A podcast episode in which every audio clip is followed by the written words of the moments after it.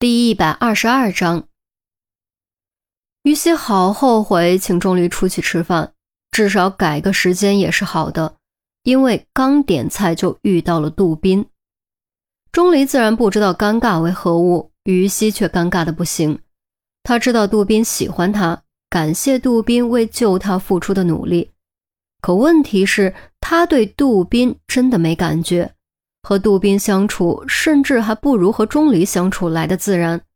虽说钟离总是很直接、很恼人，但也正是因为如此，在钟离面前可以毫不隐藏，百分百做自己。从杜宾尴尬中微带失落的眼神可以看出，他显然误会了什么。于西想解释，杜宾却借故匆匆走了，连解释的机会都不给他。解释就是掩饰，你自己问心无愧，解释什么？钟离自顾自拆餐具、倒茶，倒完将茶壶放下，完全没有给于西倒上的意思。于西懒得计较这些小事，坐下自己倒茶，瞪了钟离一眼：“要你管，反正你给我听好，这顿饭是感谢饭，我们之间没有任何关系。如果别人问起来，你得帮我澄清。此地无银三百两，我们本来就没关系。”钟离撇了下嘴，转头望向厨房的方向。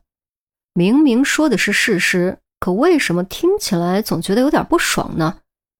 于西又瞪了钟离一眼，低声嘀咕：“吃吃吃，一会儿噎死你。”很快，四菜一汤上齐，要了两碗米饭，两人相对无言，开始战斗。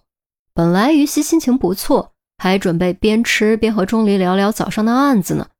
可是被杜宾这么一搅和，忽然间什么心情都没了，还真是尴尬的一顿饭。然而今天似乎不宜出门，不宜宴请，旧的尴尬还没消，新的尴尬又来了，而且来的居然是严心爱。这回轮到钟离尴尬了，丢下碗筷就要逃，结果被于西眼疾手快逮了回来，强行按回座位，还顺便将筷子塞回他手中。于西之所以这样做，其实是有点报复心理的。出来混总要还，他倒要看看钟离面对严心爱能怂成什么样子。事实证明，钟离在严心爱面前还真就怂了，就跟老鼠见了猫似的。反观严心爱，也不管钟离吃不吃，各种往钟离盘子里夹菜，笑语晏晏，显得特别亲昵。结果于西是看了钟离的笑话。却觉得自己变成了多余的人。看着严心爱对钟离有说有笑的样子，他忽然发觉自己似乎并没有找到预想中那种幸灾乐祸的感觉。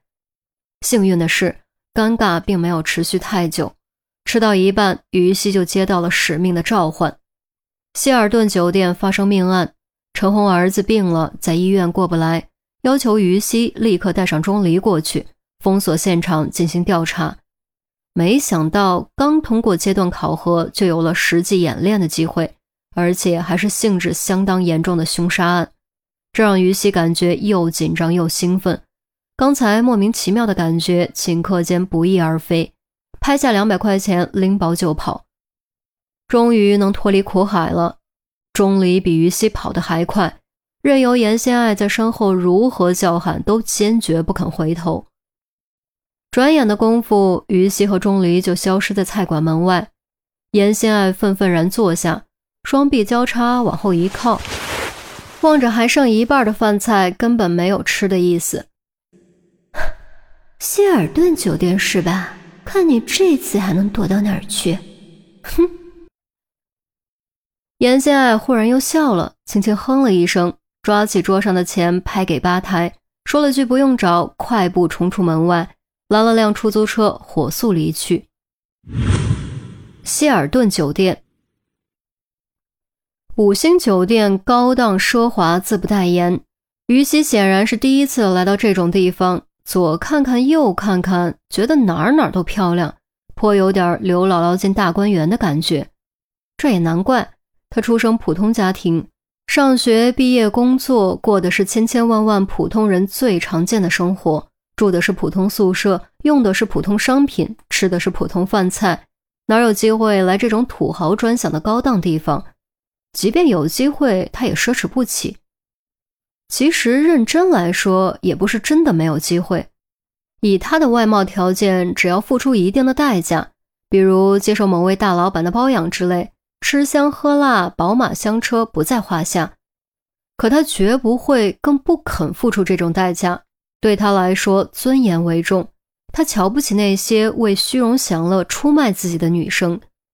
巧合的是，很快于西就见到了这样一个女生，大学女生。出示警官证，大堂经理连忙带着于西和钟离上楼，来到凶案现场。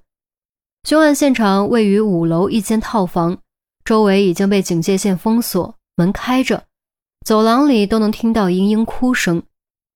走进套房，于西和钟离看到沙发上缩着一位打扮格外性感艳丽的年轻女性，长发披肩，双肩外露，丝袜高跟短裙齐臀。曲线窈窕，凹凸有致，堪称妩媚尤物。若配媚眼含笑，肯定勾人魂魄。可惜此时已经哭得满脸是泪，不停抽纸巾擦鼻子，眼皮微微红肿，立刻将妩媚的气质破坏了五六分。就是他，是他报的案。大堂经理指了指沙发中哭个不停的女人。行，我知道了。你现在在外面，不要随便离开。有需要我会找你。大堂经理点点头，退出房间，守在门外左右踱步。说实话，他比所有人都急。酒店发生凶杀案，而且死的还是大公司老总，消息肯定压不住。传出去，酒店业绩必然直线下滑，他也很可能工作不保。即便保住工作，今年的奖金也肯定会被大扣特扣。看守现场的警员认识于西和钟离，垃圾场寻找头骨过程中更是亲眼见识过钟离的能耐，连忙快步迎过来介绍情况。尸体是在浴室发现的，现在还在里面，除了他和我们，没有人进去过，我们都没敢碰尸体，他应该也没碰。一位警员说完，另一位警员接着说：“死者名叫张云发，是一家新兴公司的老总，挺有钱的，名声也不小。再加上是枪杀，影响肯定不小。”枪杀？于西和钟离都愣了一下，两位警员同时点头，非常肯定地说：“没错，是枪杀。咱们国家禁枪，枪杀案都是大案，所以这个案子肯定小不了。”于西心中的兴奋瞬间被浇灭，剩下的只有紧张。他本以为是普通凶杀，谁料竟然是枪杀重案。